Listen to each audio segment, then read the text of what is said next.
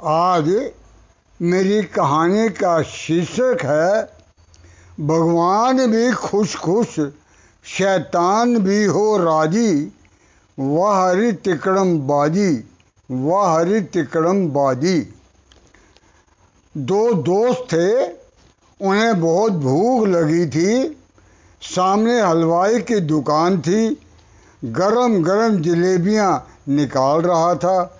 भीड़ बहुत थी।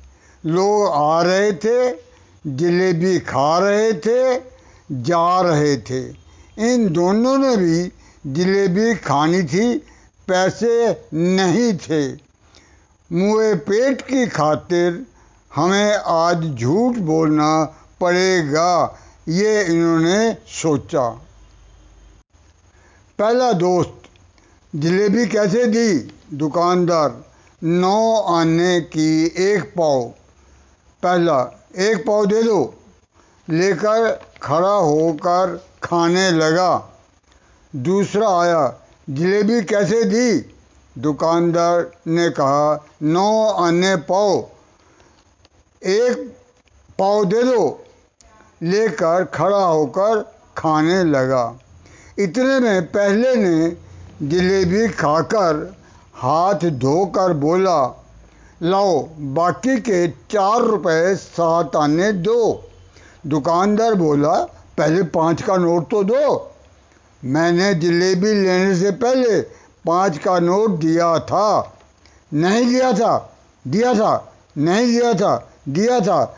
वह दोनों, वह देखो, गले में पड़ा है। उसे तो बहुत से पाँच रुपए के नोट थे। नहीं दिया था। झगड़ा बढ़ गया। लोग इकट्ठे हो गए। भीड़ लग गई। इतने में दूसरे दोस्त ने जलेबी ख़त्म की। हाथ धोए और बोला, आपस के झगड़े में मेरा पाँच का नोट मत भूल जाना। लो मेरे चार रुपए सात आने दे दो।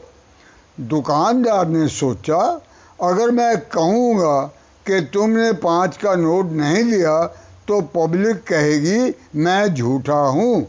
एक के साथ अभी निपटा नहीं, दूसरे से भी ऐसा कह रहा है, अपने को बचाना चाहिए। उसने झट से कह दिया, आपका तो मुझे याद है, इसने नहीं दिए थे। यह दोस्त समझ गया। दुकानदार बचने के लिए झूठ बात मान गया है। उसने झट कहा, इसने भी दिए थे। जब मैं आया था, यह पाँच रुपए दे रहा था।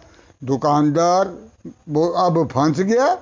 उसने कह दिया, कि इसने देखा है, अब मैं नहीं मानने से पब्लिक मुझे मारेगी। उसने पूछा, आपने देखा था? तो दोस्त बोला हाँ मैंने देखा था। मेरे सामने दिए थे।